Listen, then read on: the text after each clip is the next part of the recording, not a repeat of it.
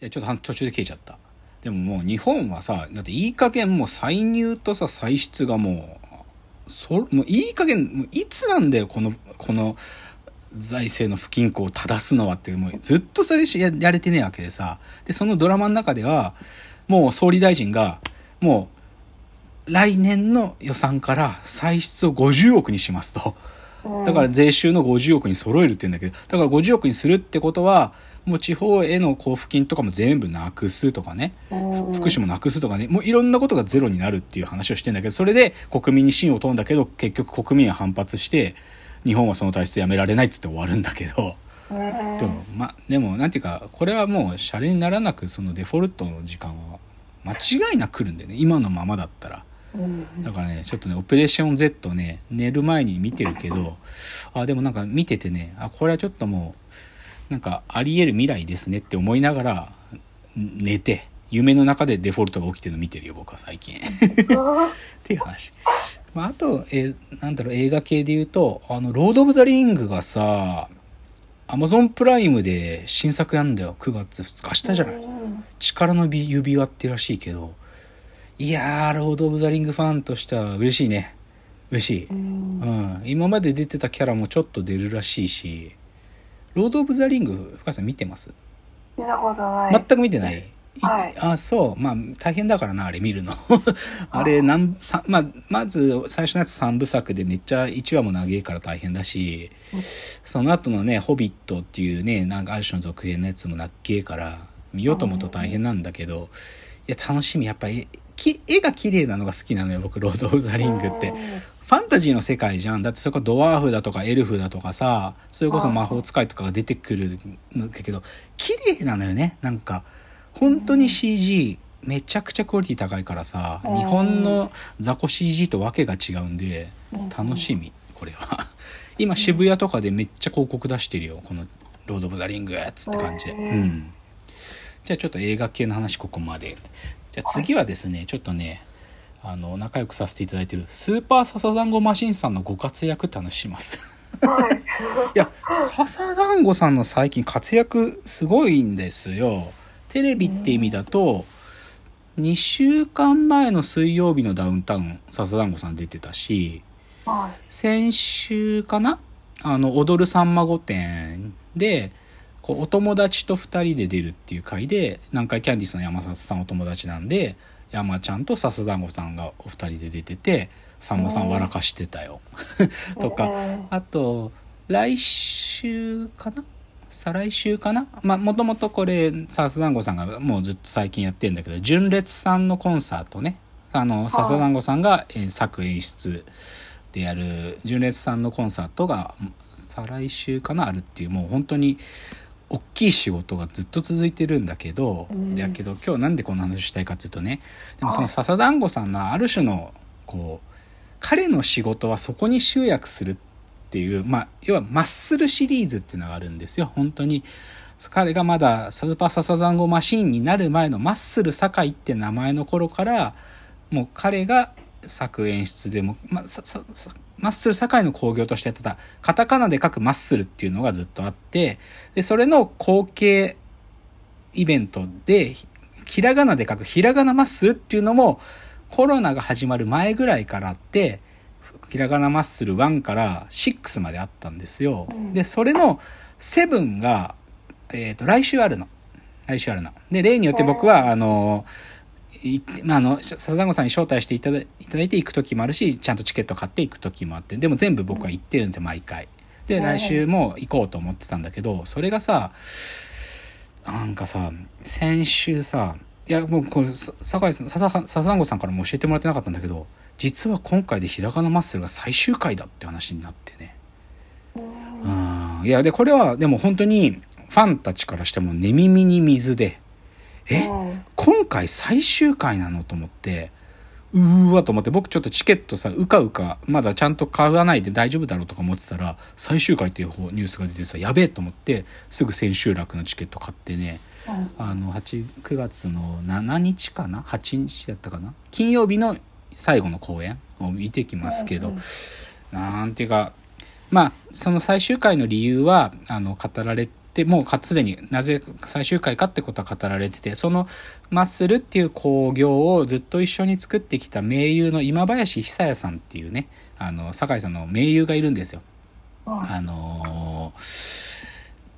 ていうのかな、演出家っていう役でその興行のある意味狂言回しをいつもしてくれる役のおじさんがいるんですよ、今林久也さん。そのマッスルの中では鶴見亜門さんっていうんだけど、その人がご家族の理由でちょっとねご両親のもう高齢になられてきたからちょっと東京にずっといられない生活になりそうだということで、今林さんがその少し生活が変わられるっていうタイミングで、だったらちょっと今林さんがいなくなってしまったらマッスルは続けられないという理由で最終回らしいんだけど、まあでもまあなんていうかな、まあ仕方ないことだからさ、でもちょっとそのひらがなマッスル僕コンプしてるんで最後の勇姿を見てきますよ。なんでまたそれはご報告したいと思う。でちょっと皆さんにね、僕ね、ぜひね、さらにこの最近の笹団子マシンさんのご活躍の中の一つでね、でもスーパー笹団子マシンって何者なのってさ、やっぱ説明むずいんだよ、あの人って。でだけどね、それが分かるのが実は今週出たんです。TBS ラジオのライムスターの歌丸さんがやってるアフターシックスジャンクションっていう番組があるんだけど、その番組に笹団子マシンさんは月1レギュラーで出てるのよ。カルチャートークっていうコーナーで。で、それで4月ぐらいからね、なんかね、スーパー笹団子マシン入門っていうやつをね、やってたの。1回目、2回目とかって。で、第1章青春編とか言って、その青春編では、なんかそのイケメンっていう理由だけで剣道部の部長になったとか、どうでもいい話だったとか、状況編とか言ってね、早稲田のね、早稲田の、第二文学部に入ったんだけど、大学にろくに行かずに、映画サークルで映画ばかりを見ていて、自主映画を撮りもしない映画サークル部員だったとかね、そういう話が語られて、でそれの第3章で、今回やっと、スーパーササダンゴマシン、マッスル堺とプロレスとの出会い編だったのよ。でそれが、8月29日のアフターシックスジャンクションだって、これね、皆さんね、ポッドキャスト、Amazon ポッドキャストでも Google、Android ポッドキャストでもアフターシックスジャンクションスーパーササノゴマシン入門で検索するとね、ここの部分が切られて出てきます。20分くらいで聞けるんだけど、それ聞くとササダンゴマシンってのがもう偉大なるイノベーターだってことが分かりますから、もうなんで彼が、そもそも彼はプロレスなんかやる気もさらさらなかったのに、なんでプロレスの道に誘われて、なんていうかこんな特殊な興行をしてるのかっていうことがよく分かるので、僕がまあたびたびお名前出すけど、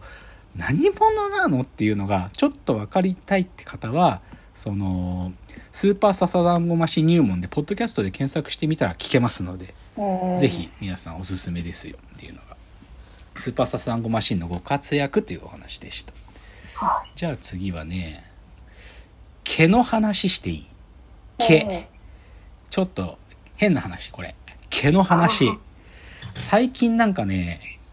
毛に私ね、振り回されてます。毛の問題に。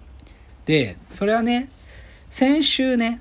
自転車乗ってる時にね、またちょっと一つの毛話題が出てきたからなんだけど、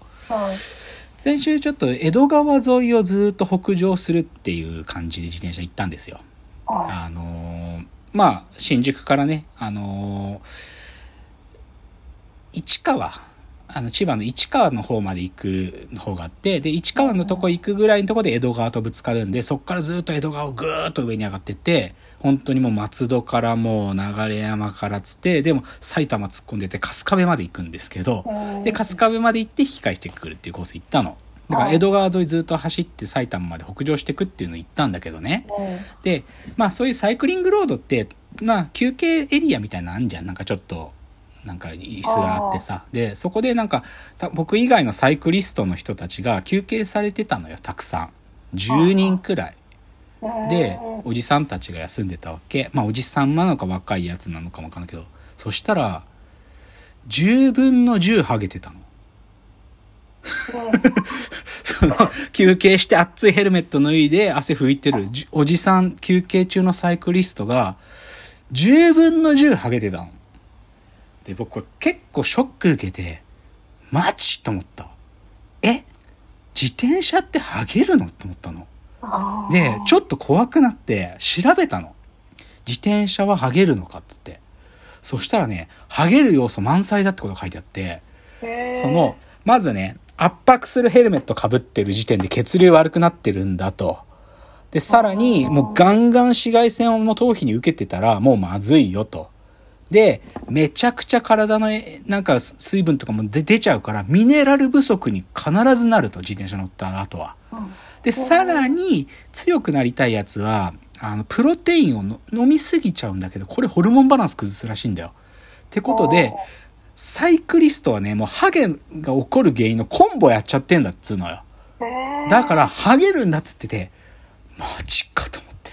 もうこれはシャレにならんと思ってね、私もうハゲ対策をしようっていうことを決めたんですね。そうね、チャリ乗っててもハゲないもう準備をしなきゃっていうことがね、もうでもここはでも不思議だなと思ったのがさ、なんかさ、今時代が変わってさ、なんかそのもう容姿で人のこと笑うとかさ、もうダメじゃん今。うん、なんかチビでブブサイクでそんな悪口言っちゃダメな時代にもうなったじゃん。けどさ、ハゲだけはさまだまあ僕もなんだけどさ、ハゲだけはまだ OK じゃない。それこそ芸人さんたちもさ、自虐的にハゲで笑ったりとか、他の芸人のハゲ笑ったりっていうのはさ、なぜかまだ OK になっててさ、なんでなのってちょっと思う。なんか、ハゲだけがこのルッキズムだとか言ってる世の中で、なんでハゲ OK なの？でも、ハゲってやっぱ面白いよね。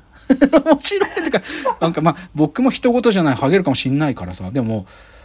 もう、ハゲって面白い、笑っちゃうんだよね。で、ちょっとごめんなさい、毛ネタの。